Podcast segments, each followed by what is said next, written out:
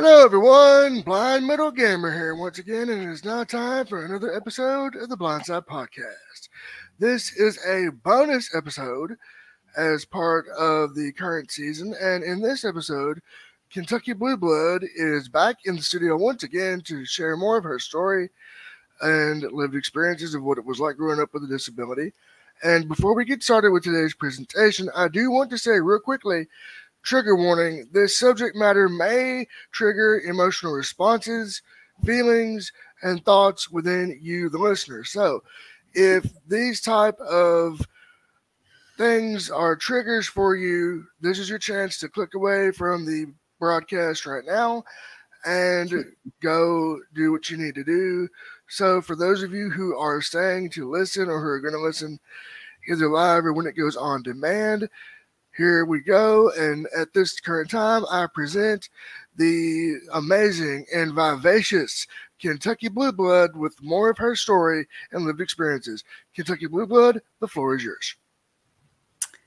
Thank you, Blind Metal Gamer. Uh, you have been a good friend to me in the disability community. Thank you for giving me this space to share my story and lived experience uh, with the state of Kentucky and the systemic abuse that goes on in our state every day with families like mine and people with disabilities. If you don't know your rights and know the pitfalls, you can get put in an institution or anything can happen to you. They can use your disability against you. So, um, I'm going to start. I'm just going to do a, a, a little quick preview of what led up to me even ending up here, you know, because I'm looking back. I'm I'm at retirement age now, so I'm looking back at when I grew up in the '60s with uh, a sister and two brothers with a rare genetic disorder, and they had disabilities. They couldn't walk, they couldn't talk.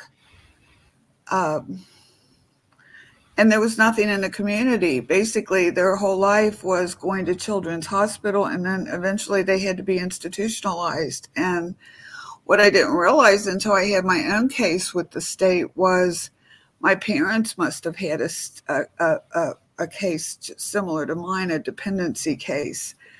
And, uh, you know, Tim and I had talked about doing the parents' perspective uh, because everything's about the kids but at the end of the day, you need to look at how parents are being affected by these removals, especially when it's children with disabilities, because uh, any remove removal uh, is um, disrupts the family system, and that that affects generational. There's a generational pattern that occurs, and that's kind of what I'm seeing now, looking back the same thing that happened to me at 15 happened to my my me and my daughter when she was 15 so anyway um but my parents were devastated when those children were removed and taken to the institution and then them dying in restraints. I mean i don't know how they could bear it and and that's part of the reason i'm so adamant about restraints and people knowing their rights and and people getting hurt I mean, it's 50 years later. I, I'm still waiting on records on my sister's death. The state's using HIPAA to keep me from my sister's records when she, because you know why? You know why the state doesn't want you to have any records? Because the state, the state is guilty. The state has got their own incriminating evidence written. They doc, they chart their own abuse that they're doing. Like when I finally got records on my sister and brother, at Hazelwood, they were in restraints 16 hours a day. That's what I mean. Now they don't want you to have the records because they are doing stuff that, you know, and, and, I mean, it just boggles my mind. So where was the state for us for other children? We were taking care of those children as children. So that, but now the state's going to come in when my daughter's having a baby and we had everything all worked out. I mean, it was just she was almost 17 when they came in, but um, they used my mental illness, my so-called mental illness. Come to find out, I, I'm not mentally ill. It was trauma. It was unresolved trauma from my childhood, and all the things that happened to me. We're not mentally ill. It's what happened to you. It's it's not what's wrong with you. It's what happened to you that's making you act the way you are. so anyway, um, I got out of the I got out of the house. I was a lot like my daughter. I mean, I was rebelling at age 15. A lot of the same things happened to us, and she doesn't even realize that.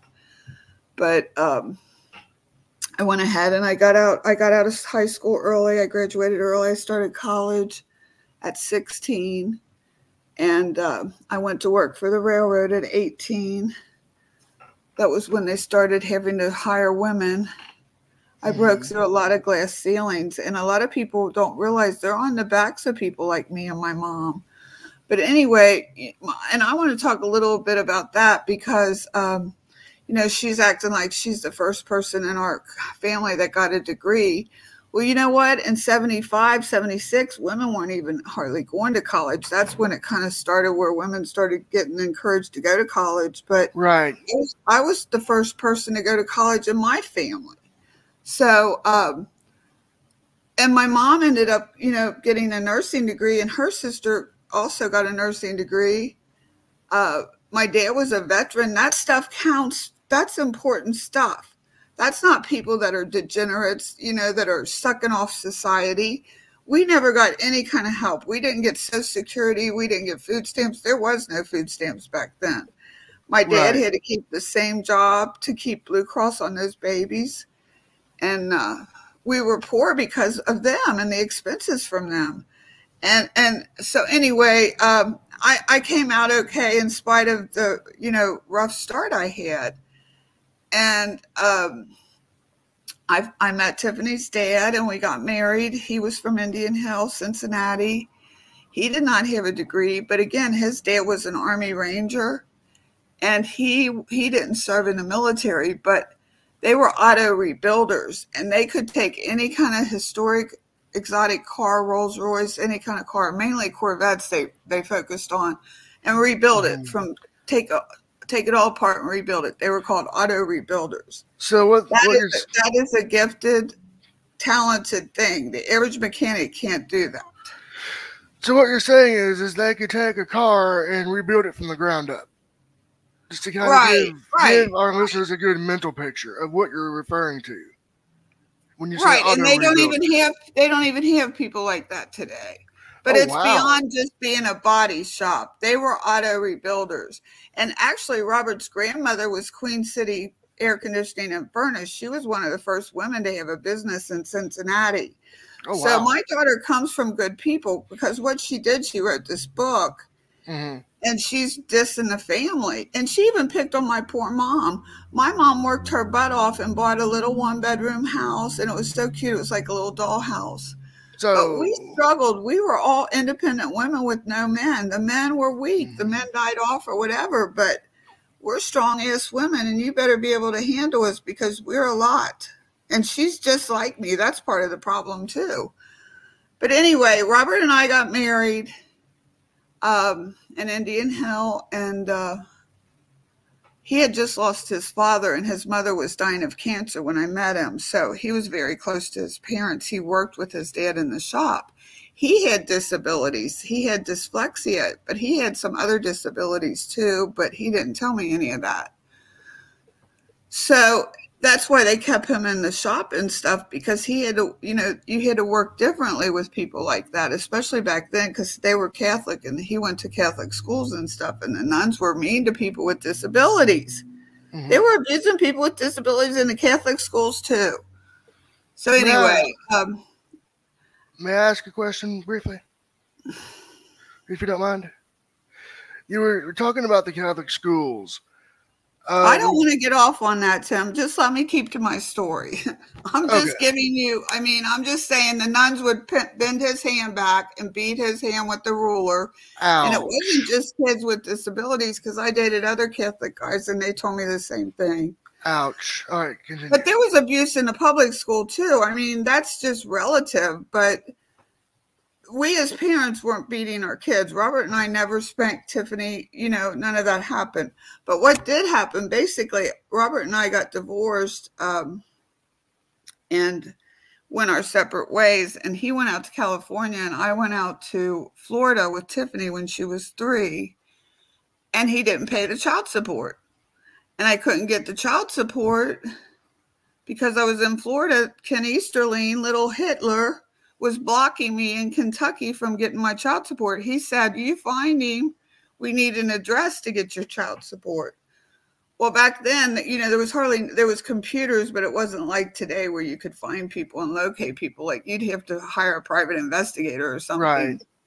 So um I decided to sell my company and come back because we didn't have any family in Florida and Tiffany was close to my older or my younger sister and her husband because she, you know, they watched her some when I had business stuff to attend to. Mm-hmm. So she was close to them. And uh, my mom was here. My mom was getting worse. She had had some heart problems.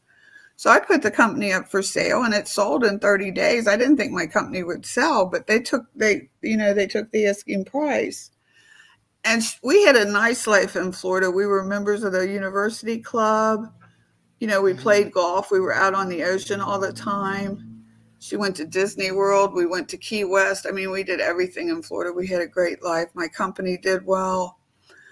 So, anyway, I sold the company and we came back here. Well, I kind of got blackballed here. Um, I, I went to work for another glass company. And eventually, he was paying uh, the guy that my friend $100 more a, a week than me and I'm a single mom raising a kid. I mean, he was he was a single dad raising two kids. His wife had just died, but the point is we should have been making the same amount of money. I actually had more accounts than he did. So, um, you know, I went to the owner of the company and I'm like, "Hey, this is a situation." He's like, "Well, that's how it is." And I'm like, "Well, I'm going to have to open my own company then." He goes, Well, go ahead. I said, Okay. So I did it. I'd gotten the payoff on my, uh, where I'd sold the company in Florida. I got that lump sum. So I opened a company from scratch, another glass company, replacement glass company. Mm-hmm. And I ended up in a bunch of lawsuits. nothing against me, but I ended up going after a doctor that had sexually abused his patients in the 70s. Mm-hmm. And I went after Bobby's trust fund to get my child support Mm-hmm. And I just ended up in a bunch of litigation. And I pissed off Ken Easterling, the prosecutor. And I didn't know how none of this worked because that's what I'm saying. In retrospect, somebody needs to investigate little Hitler uh, because I pissed him off and didn't even know it. Uh oh. Right. I didn't even know who he was, but believe this, he knows who I am. And to this day, I could go get arrested right now, and that son of a bitch would have my case right in his court because that's what he does. He looks at those dockets and pulls them out. But anyway, um, I ended up in a lot of litigation. Well, one of the things I was litigating was um, the guy I was renting from, David Jose, owed me over $30,000 in receivables, and he, mm. he had mm. me croaked right there. Mm-hmm. And the doctor was connected to the mafia. So I opened a big old can of worms I didn't even know. I thought, you know, they would, that doctor, they were supposed to file criminal charges. And they blocked me from filing criminal charges. I tried up until that doctor just died a couple years ago, and I tried up until he died. Kenton County has that case. They were supposed to charge him criminally. I was not the only victim in that case. So anyway, I pissed off a lot of people. I stirred up a lot of shit.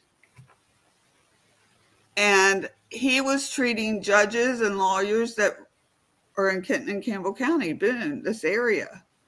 Mm. So you don't know where the puppet master is, but um, Rob Sanders' father was his attorney, Bob mm. Sanders. Mm. So all of that has disappeared from Lexis and the system. Uh, but I do have documents to prove that case. I had, it was in the newspaper, so that hit the newspaper. I had the feds get come in, and that made little Hitler mad. The feds took over the case because it was over five thousand dollars. It was federal, mm-hmm.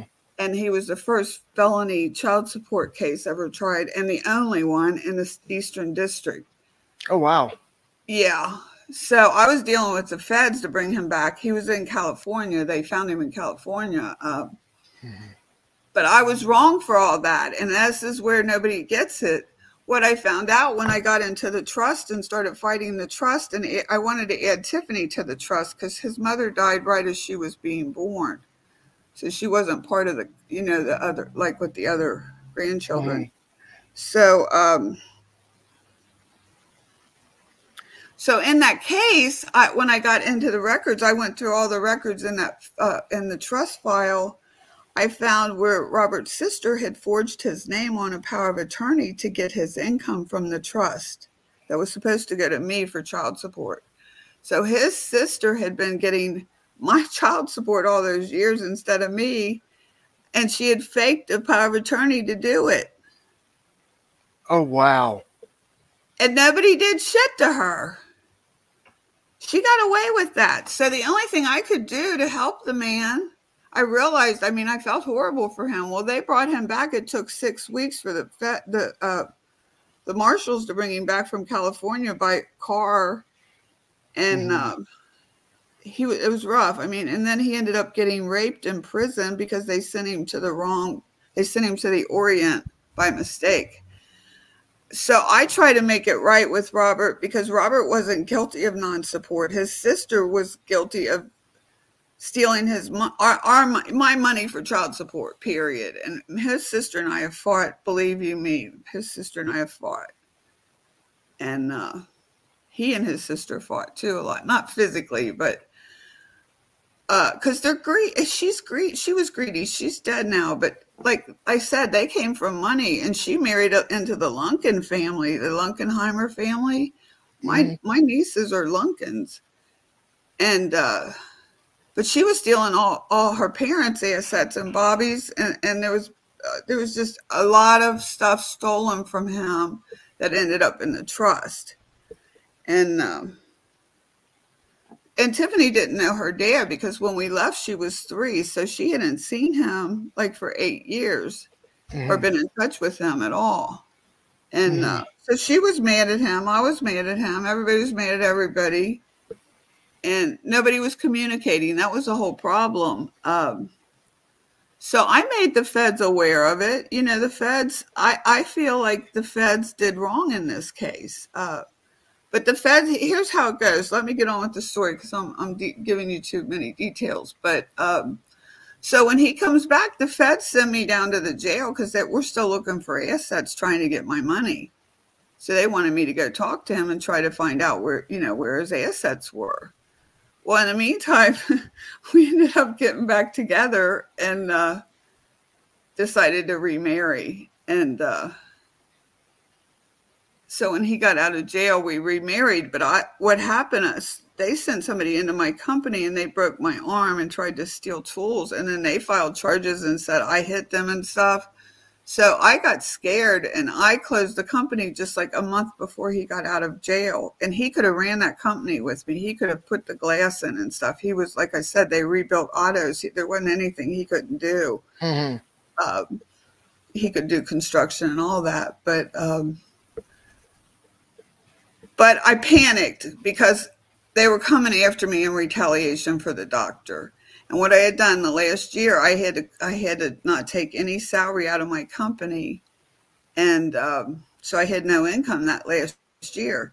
And my daughter was used to a nice lifestyle, uh, and so was I. But when you when you become disabled and poor, there's no safety net.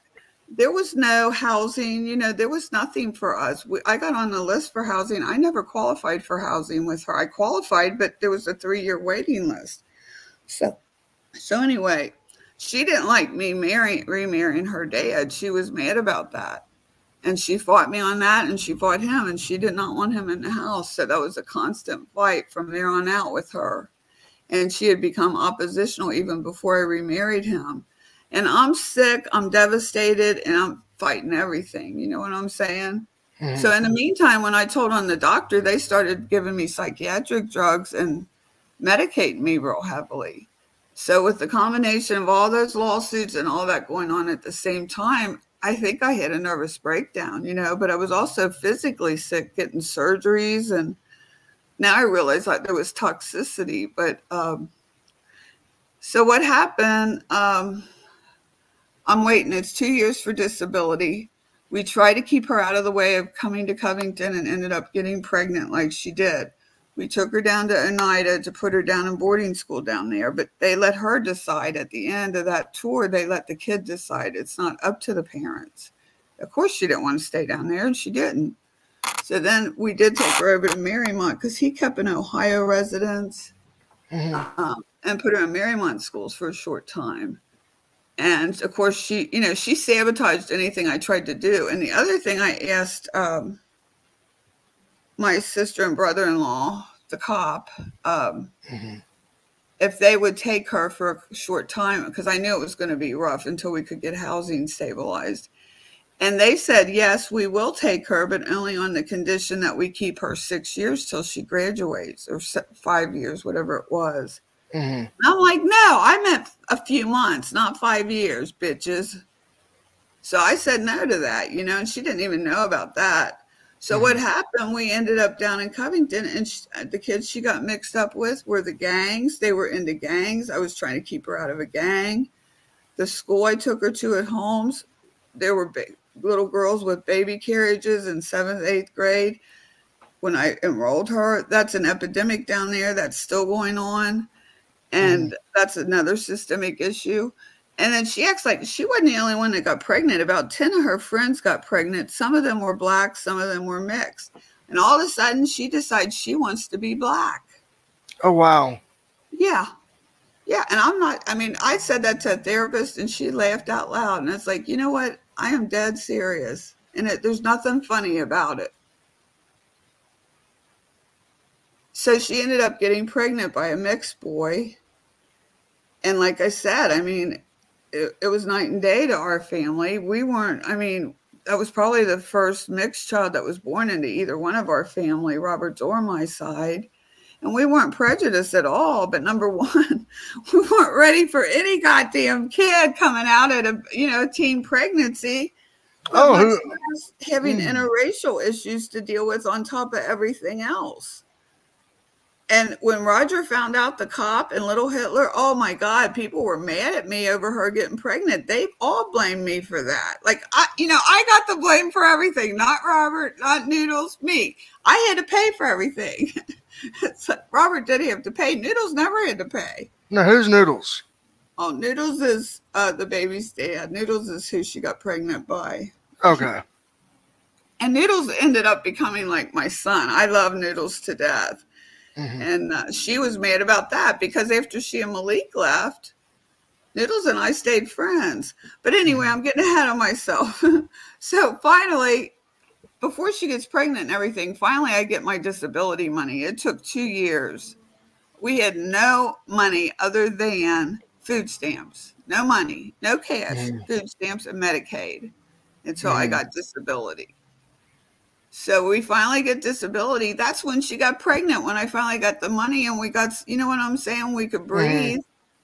So uh, once she got pregnant, I mean, it was it was bad because she was a teenager. She was acting out. She was fighting in the schools, trying to get kicked out of school. Everything she was doing, I realize now she was trying to get me in trouble. I'm like, God, I mean, I'm like, gosh, thanks a lot, Tiffany. I wasn't trying to get my parents in trouble. Were you, Tim? Uh, no. Uh, but yeah, I'll like so I would take her to school, and uh, she would go out. The Holmes is a city block longer too, so I'd put her in the back door. She'd go out the in front of the building. You know what I'm saying? Mm-hmm. And then she'd be truant, and I'd be getting these notes on my door like your your kid's truant. I'm taking her to school and she's truant. You know, that's what I mean. She was and she was so smart. She she tested out of kindergarten with 130 IQ. So she oh, was wow. in a gifted and talented program down there. But when we came back here, they kept her, they didn't put her in the programs. It's cliquish here. And that's a federal program. One that's the same. See, I, I didn't know the advocacy around that then, but that's a disability to have. I mean, it's a gift, but it's also a disability if they're not giving you the schooling you need. And they mm-hmm. didn't, you know, and so she wasn't challenged. And here she is so smart. And uh so they held her out at least one year. I think I got her back in, but I think they took her back out when she started middle school. So, and that, I mean, I understand what this did to her. I mean, I had no idea it affected her to the degree it did because, you know, I'm just trying to keep us alive and, mm-hmm. you know, food, food, shelter, and clothing was what I was concerned about. Mm-hmm. Um, so anyway, what happened um, after 9-11, I, I was psychotic. I was the medicine I was on, I had psychosis. I think it had a lot to do with the medicine. But um, when I saw my psychiatrist, she didn't refill my medicine. And the kind of medicine I was on, you can't just stop that medicine, especially the uh, the Ativan is a narcotic and it can cause convulsions if you cold turkey somebody off of it if you just stop it abruptly. So I didn't know what to do because there was like the only doctor, a psychiatrist would only write the meds back then. And uh, there was like a year waiting list for a psychiatrist. so it's not funny, but it's just the irony of it. They tell you to take the meds, you're going to need this meds for the rest of your life, then you can't get the meds. mm-hmm so anyway, I ended up, uh, I went to Mental Health America. It was depression screening day. I'll never forget. And they said, well, go over to University Hospital psych, psychiatric thing and they'll give you some medicine. And I did. I went over there. Oh no, they did not give me my medicine. That would have just been so simple. Just give me my medicine. no, they didn't do that. They put me in a clinical trial for Topamax. No informed consent. And I'm thinking I'm checking myself into the psych unit. No, no, no. They put me on a 72 hour hold. They cold turkeyed me off all my medicine. I had a, bad reaction. I was in immediate withdrawal. I was in crisis right away, and they created it all. And then they put me on a 72 hour hold and wouldn't let me leave. So, um, that's why I'm against forced treatment right there because that wasn't even, you know, the only way they're supposed to keep you on a hold like that is if you're a danger to self or others. Mm-hmm. And I was not. Um, so, and I've given UC feedback on that because that was very traumatic for Tiffany and me. But what they said to do while I was in there was to take her to Children's Hospital for a psych evaluation because mm-hmm. she was acting out and acting out. And what they were doing, they were medicating me. I had her in treatment, but she wouldn't take the medicine. And back then, you know, they wanted everybody to take the medicine. So, oh yeah, that's why I'm against forced drugging. You know, that's why I testify against forced treatment. So I tried to take her for forced treatment, and that's what they removed her for, basically. Mm-hmm. And they, they told me to do it, CPS, and I was trying to get her before the court designated worker because she was out she was beyond parental control. She was almost 17 but she was trying to move out. Here's her whole goal. She wanted to be emancipated. She didn't want me and robert as her parents. She did not like us as her parents. I guess she felt we were beneath her. And uh, she wanted emancipated. Once and once she had that baby the state complicates the situation because they're telling her she's medically emancipated but I'm still in charge of her as my child and him as her child. So I'm trying to watch both of them, let her be the parent, but me stay back. And mm. uh, so, no, we weren't going to let her move out. And we did talk to Joe Schulte, the attorney, that he took her to the day of the forced treatment thing ran, you know, failed. Mm. He wouldn't even consider getting it before the judge to ask for the emancipation. So of course she that's what she wanted. That's what she was trying to do all along was move out on her own because that's what all those little girls that have those babies with the little baby carriages at Holmes High School. Mm-hmm. They all get their own apartment, and not all of them, but a lot of them get their own apartment. See, that's their ticket out, and that's what she doesn't put in her book. She doesn't explain to you how she became successful, but she used Section Eight food stamps, Medicaid she used everything the system has to help her get up out of that including going to being the first in her call in her uh, family to graduate from college. And basically what happened um, robert and i didn't get visits with malik. We never saw him again after that happened. And they drug him through court for more support. They immediately took my part of her part of my social security. I got $600 for her. Got nothing for Malik. So here I am trying to manage a household, her bringing in another mouth to feed. Mm-hmm. No food stamps. We didn't. Once Malik was born, we didn't. Once I got my disability, we didn't get food stamps or, you know, she still got Medicaid. But um, it totally changes once you get your you know you get your money and and so we didn't she's trying to act like i was getting all this free stuff like welfare and i didn't get welfare. I don't have an issue. If you qualify for it you can get it. I don't have an issue with it. And uh but i do have an issue. I don't like section 8 in the projects. And i'll tell you why because they treat you like crap. And and you they walk all over your rights. You do not have the same rights in public housing or section 8 housing that you do as a normal tenant and i do want to go back because we did when i was we had no housing we had no housing she had to stay with a friend we had to split up robert stayed in ohio and i i i was pretty much the homeless one but um so i applied for the projects and uh took like 90 days to get into projects. And then mm. when we got in there, the police ran through there and she, she put in her book that I had a pound of pot up there and that they somehow I got out of it. There was no pot up there in the project. Oh, man. If I had a, a pound of pot in the projects, I'd still be in jail from it. oh, no. So, but hey, I do smoke pot. I ain't to lie. I do smoke pot. But I stopped smoking pot because that was the issue when CPS came in. Instead of dealing with all the problems, like telling her to mind her damn business till she turned 18, she mm. was mm-hmm. already in college. She, I helped her get her GED and graduate because I had homeschooled her. And she was taking mm-hmm. college courses, working part time. She only had about 18 more months to wait, you know, until she turned 18. She had her permit. Uh, mm we weren't doing anything wrong other than yeah mom i did smoke pot sometime i didn't smoke it around them but uh, when i went into the psych unit to get my meds i told them about the pot and i we had agreed i wouldn't smoke pot so i wasn't smoking pot at the time of the removal and mm-hmm. i would have been willing to never smoke pot again to have her and my grandson back home mm-hmm.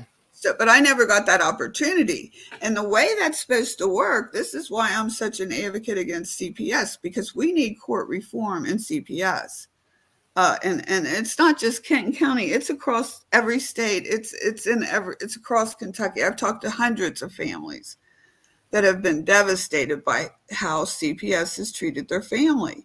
First of all, you never get to see your file. You never get to see what they have against you. They're just accusing you. They're pitting one family member against the other. And uh, get the records. There were plenty of records. You know, I had an RN coming into her because she did have a baby young. And she she had the baby two weeks before her 15th birthday. Mm-hmm. Two weeks. I mean, yeah, it's horrible. She was 14 and pregnant, but it happens. I mean, my grandma had my dad at 14. I'm not encouraging that, but it's like she's acting like the first kid that ever got pregnant at 14. I mean, in Kentucky, it's not uncommon. It shouldn't have happened, but it's not only my fault. What happened at homes? Why are they letting little kids get pregnant down there? You know, the, their solution put a daycare in the school. That's what they did. No, you're creating a problem. Those kids are seeing that as their way out. Have a baby, get food stamps, get free housing, get some college. Oh, yeah you know and that's what she did she don't tell you in her book you know she's supposed to be motivating other people and mentoring young people uh well you don't do that by putting down your mother through the whole book and pointing out everything you felt she ever did wrong and then oh then she also tried to say she thinks robert was married when i started dating him no, Robert was divorced. Robert had a 12 year old daughter when she was born. She has a she had a 12 year old sister when she was born. Robert was divorced, and no, he wasn't married. But you know what? I did get an offer the day I married him to not marry him for $100,000, and that was from a married man. So there is that little tidbit. And also, I want to uh, clarify Nancy and Roger were married to other people, their best friends actually, mm. and they ended up having affairs with each other's friend. So oh, don't wow. talk to me about having no affairs with no married men. No, your dad wasn't married when I met him. And even if he was, that's none of your business. You got here. You know, you're mm-hmm. a kid, you got here. But I, at the end of the day, before I was Tiffany's mother, I was a kid myself. I was a, a daughter, a sister, an aunt, a granddaughter. I have a whole lot of roles. And I'm a human being outside of her mother, being her mother. And since she was born, she was trying to control me and tell me what to do. And you know what? Nobody's going to tell me what to do. I don't care who it is. So, um, and she's just like me. So therein lies the problem. But I, I, I mean, that's pretty much what. So what I saw too was at 15, I got pregnant. But you know what? I didn't blame my parents. I didn't even drop that at their door. I figured out a way to get my butt on a plane and go to New York and get an abortion at 15. So we kind of come out of the gate pretty strong at 15 because once you're making a decision about whether to have a child or have an abortion, nobody's going to tell you what to do after that. And once she made that choice to have the little boy, I couldn't tell her what to do. She was out of control before that. But you can't make a teenager do something. You see what I'm saying? Unless you're the court you just can't make them. My mom and dad couldn't make me go to church once I was at a certain age. I couldn't make mm-hmm. her go to church. I mm-hmm. couldn't, you know what I mean? You cannot, you can only do so much uh, once your child gets to a certain age. Right. And I think it's not, I think it's all of us how we reach our independence. Most of us, you know, become independent before we're 18. You know, rights, there's rites of passage anyway. Mm-hmm. So I I couldn't handle her, and I should have get. I was trying to keep her out of juvenile, and I should have just let her ass go to juvenile, because the thanks I get. She finally contacted me. I waited 20 years. It's been over 20 years, mm-hmm. and uh, I was sick. I had a heart attack in 23 or 22. Mm-hmm. It was 22. Mm-hmm. She contacted me, mm-hmm. and um, I was sick. It was the worst time she could ever contacted me because emotionally, all that stuff's still between us. You know, that's what she doesn't understand. We need therapy to be able to sit down and, and have a relationship from here because I have a lot of hurt and hard feelings, and so does she. And she's taking no responsibility for her, what she did. She's acting like it's all my fault. And you know what? It all happened on my watch. It is my fault. It's absolutely my fault Mm-hmm. But I'm not going to take another beating from her 22 years later in her little book because uh, I didn't deserve the first beat down. And I sure second ain't is, is, not taking the second beat down. Mm-hmm. Nor am I allowing Roger or Noodles to take it, or not Roger, Robert. And in her book, incriminates Roger and my sister because they made her not see me. That was part of the agreement. You cannot do that to people. I could sue them, I could sue her. I don't want to sue my family. That's why I didn't fight them in court back then. That's why I didn't let the case go. I was too sick mentally, but I'm not going to fight my family in court. Are you kidding me? No. And then she didn't let anybody see the little boy. The Rices didn't get to see him, nor did I. The black family didn't see him, nor did I. Then she had another little baby with a black man, and uh, she didn't let. They saw him at first, but once you make her mad, then, then that's it. So that little girl doesn't get to know either side of the family either. So is that fair? Is that the best interest of the child, little Hitler?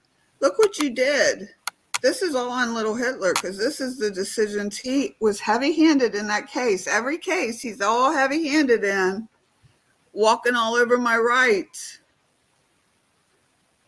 So um, my goal is I'm working back on reform of family courts and bringing disability rights into it because if you have a disability, it's in our legislature. They don't have to work to reunify the family. They can do what they did to me because I kept thinking, I have some kind of right here. And, and you do, but you don't. Once you have a disability, the legislator legislators pretty much are saying we're not worth reunifying our families. It's kind of like Carrie Buck, you know, eugenics, like three Right, generations. Buck of- versus of Bell. enough. And, and that's that's what this case is. That was this case was totally in retaliation. They used her and my grandson as a pawn, and they extorted money from us on top of it. And she also got a large settlement from the trust fund that I could have taken, and Robert and I agreed to give it to her, even though she was gone and out of the house. Uh, over ten thousand dollars. That was my child support. I never did get. I mean, he paid most of the child support, but I was still. I could have taken that because I was still connected to the trust for the child support. But he had paid. He did pay the child support back to me. Uh, Mhm. but my point is, she didn't walk away. She didn't get hurt financially. I had to move us into another house. They took the income. I mean, this is devastating. Here I am. I've got a, a house for her and the baby. I don't need that house. Robert and I don't need that house. So, yeah, of course, we have to get a cheaper place to live, another place to live. We've lost a thousand dollars of our income a month Mhm. and he's he's in the beginning of Alzheimer's stages. He couldn't work. I mean, he could sell a car here and there, or you know, do something on the side. He did some work for his sister, but I couldn't work at all. So, but you know, he kept us in a car. I mean, even though, and he he would like get her. You know, he was he loved her so much. And, and I'm sad for her. I'm really sad for her because I had hoped she would use her book for systemic change. She could have blown open what happened in that case. And instead, she's playing the victim 22 years later, you know? And it's like, really? And then she went to school and got a degree in social work in Kentucky. that just makes me like, really? So, anyway, um,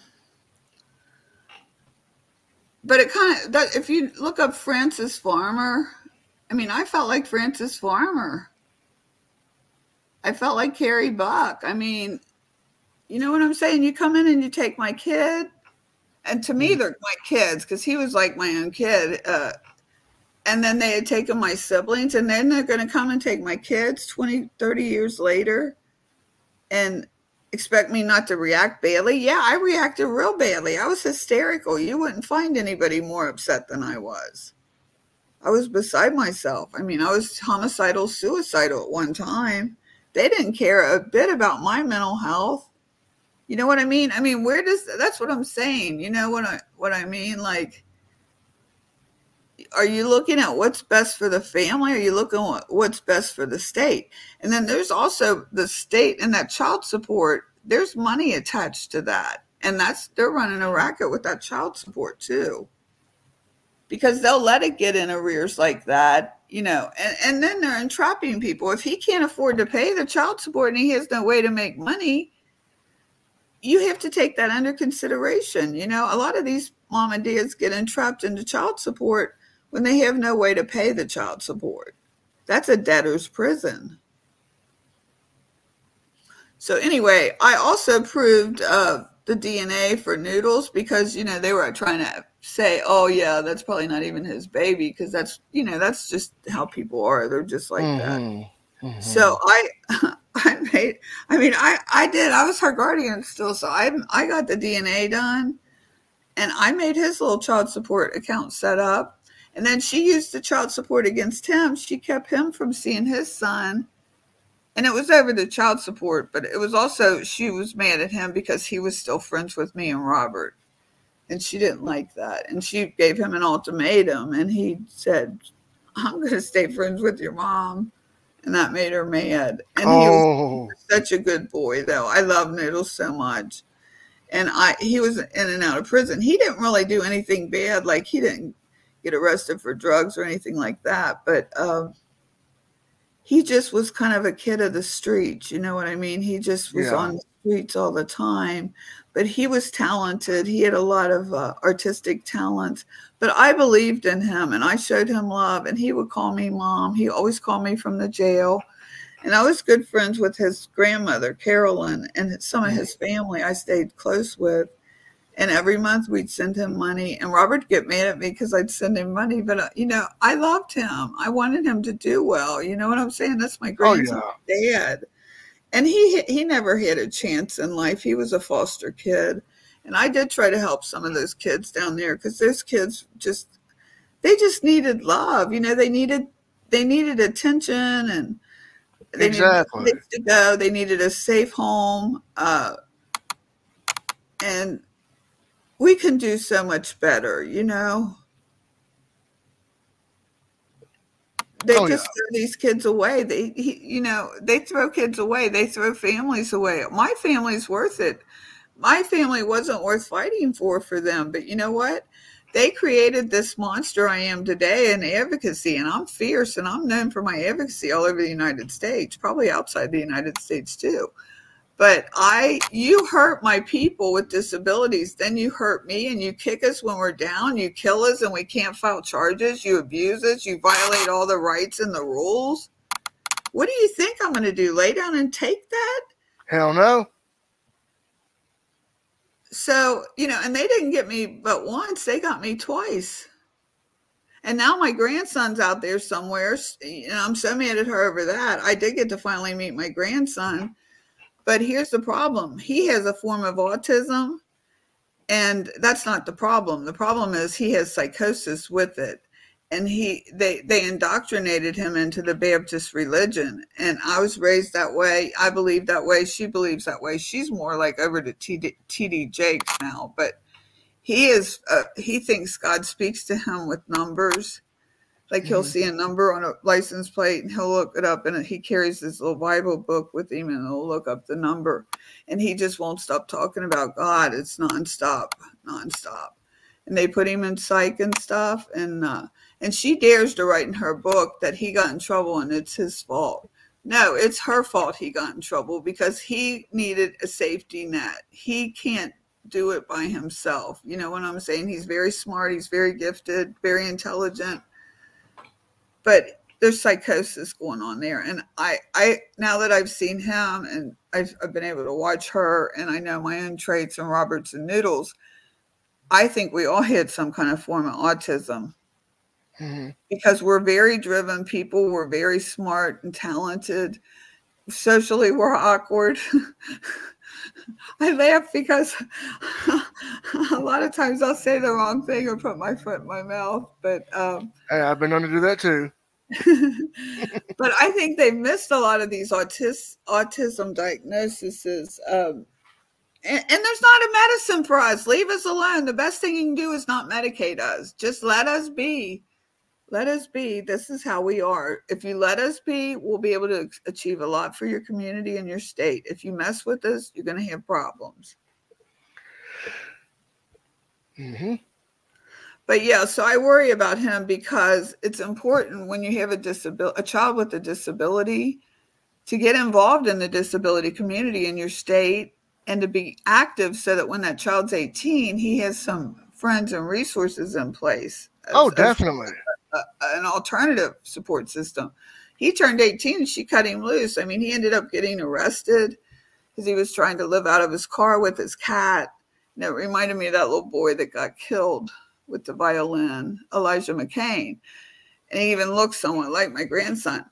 Well, he ran from the police because his and he could have been killed, and that just crushes me because that's what my black family worries about in my when they have mixed kids or black children being mm-hmm. killed by the police mm-hmm. and uh, what caused his psychosis was when his dad was murdered and he she didn't let him see him all those years and then he he saw him dead in the casket and he that caused psychosis so we know what caused it but um so yeah, the, uh, the, police chasing my little grandson, and I find out after the fact, and there, he went to jail for seven days. No, he said the reason he ran from the police was because he knew that was where he lived and his cat lived, and that's the only way he could get to work. And like he was doing DoorDash and stuff, and mm-hmm. uh, he knew he was going to lose his home and everything, so he panicked and he ran from him. And the only thing that saved him was the lady cop was mixed, uh, not black, but uh, like Hispanic. mm-hmm. and she, she, got to him before the white cops, the men. Mm-hmm. She saved his life. They would have shot him and killed him. You can't run from the police, especially when you're mm-hmm. black. Nope. So, uh, you know, he's out there somewhere. I can't get to him. I hit him for a minute. He don't want any technology. He was living in the woods for a couple days. Thank you, fucking Ken Easterling. That's what you fuckers did. Because he would have had a bond with me if they hadn't taken him away all those years. I watched him every day until he turned, well, until they left. Uh, for 18 months, he was he was there. I was there with him. Mm-hmm. And uh but they broke that bond, you know what I'm saying? Yeah. And um and then of course you know god only knows what she's told him and then her kids both read her book but basically you know some of this i know it probably sounds like i'm whining but i'm like i'm like you know i'm trying to enjoy my golden years years here and be a grandma and uh it just ain't happening. You know, I waited all these years, and sometimes it's just not going to be a happily ever after story. Um, but I hope other families can learn by me putting this out here uh, of what can happen down there. You know, and, and the thing is, with that, with Tiffany going to live somewhere else, CPS and the courts didn't need to be involved. That could have been a change of guardianship. All of that could have been changed without any of the trauma and drama of the court system. Mm-hmm. See what I'm saying? Right. But by them doing all what they did, they all got a payday. CPS got paid. All these people got paydays because of that. Mm-hmm. It's a racket. They're running a racket down there. And then they extort money out of poor parents and not give them any visitation. I mean, I just can't get over it. That's against the law right there to not give a, a, a person visitation or to withhold visitation because you're not getting paid. But nobody, I mean, how do you enforce these laws? That's what I mean. We have to have reform in family court, child support court, and then mm-hmm. little Easterling's also running mental health court now, juvenile mm-hmm. court. That guy, I, I wish somebody would investigate him because God only knows what he's doing to these kids. But that's chilling. That man's running mental health court after what he did to me as a mental patient. Oh, wow. Yeah, think about it. It's a eugenics program they're running down there, is what it is. It's a kangaroo court. Mm. So recently, uh, someone, someone saw, I don't even know how he found out about me, but he ran for family court judge and he got a hold of me because I'm kind of, I worked with families for many years trying, and I helped some of them get their kids back.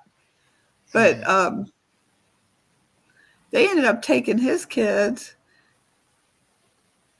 and they come after the attorneys. But he exposed a lot of it during his run up for family court judge.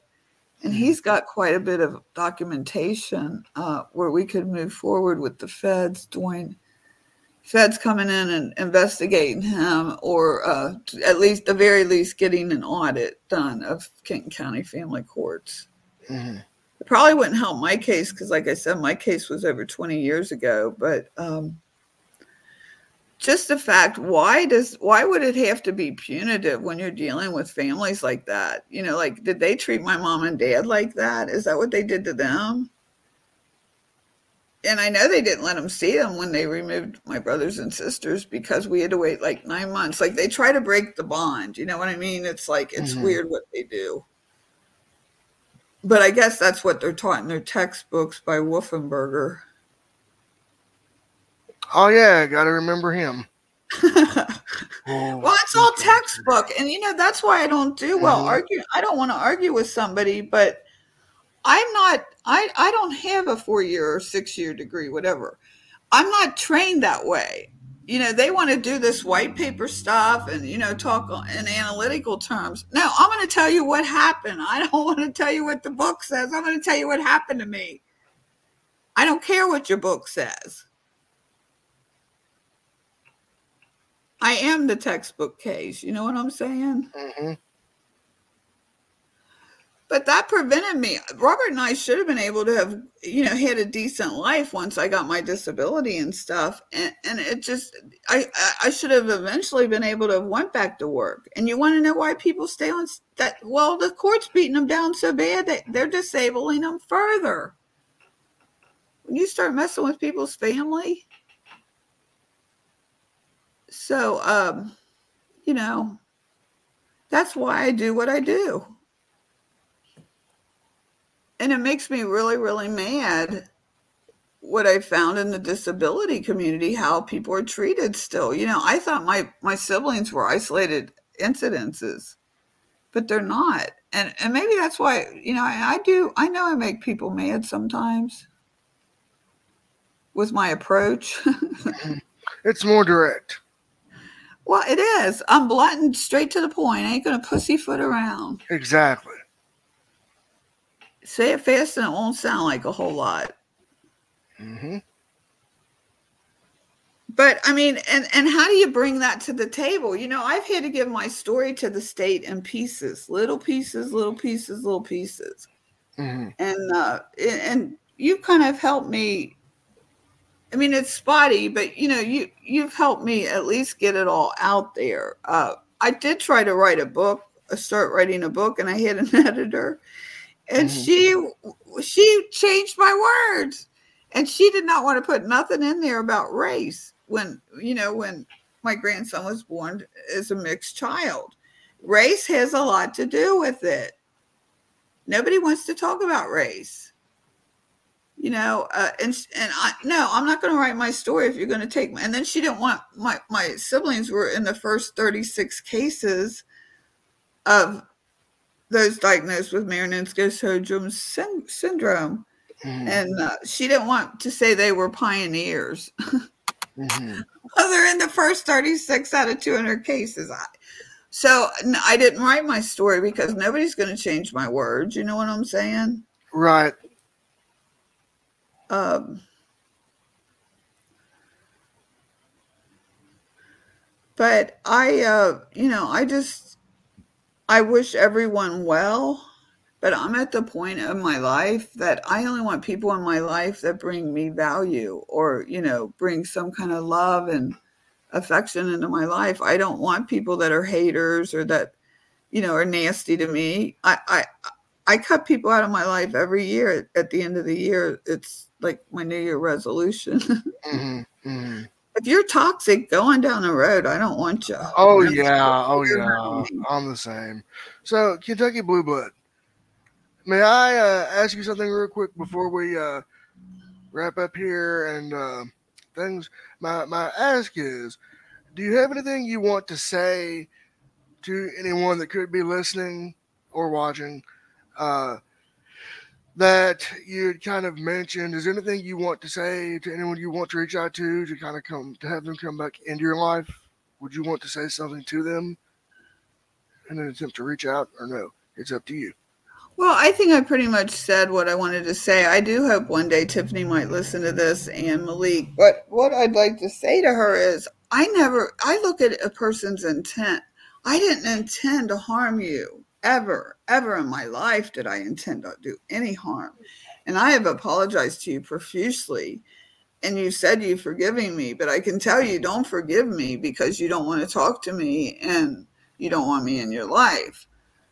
But you also said to me you didn't want me to be your mom anymore. You want me to be your friend or act like we just met. And I'll always be your mom and I'll always love you. I, you know, I can't be your friend.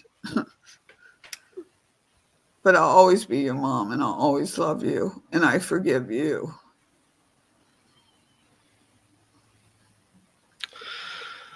All right, man, powerful words from Kentucky Blue Blood on this episode. Um, so, real quick before we wrap up here, I do want to say that this has been another episode of the Blindside Podcast. Eventually, this will be on Spotify as well. This is going up on YouTube first, so when it is up on demand, it will be available for on demand listening or watching.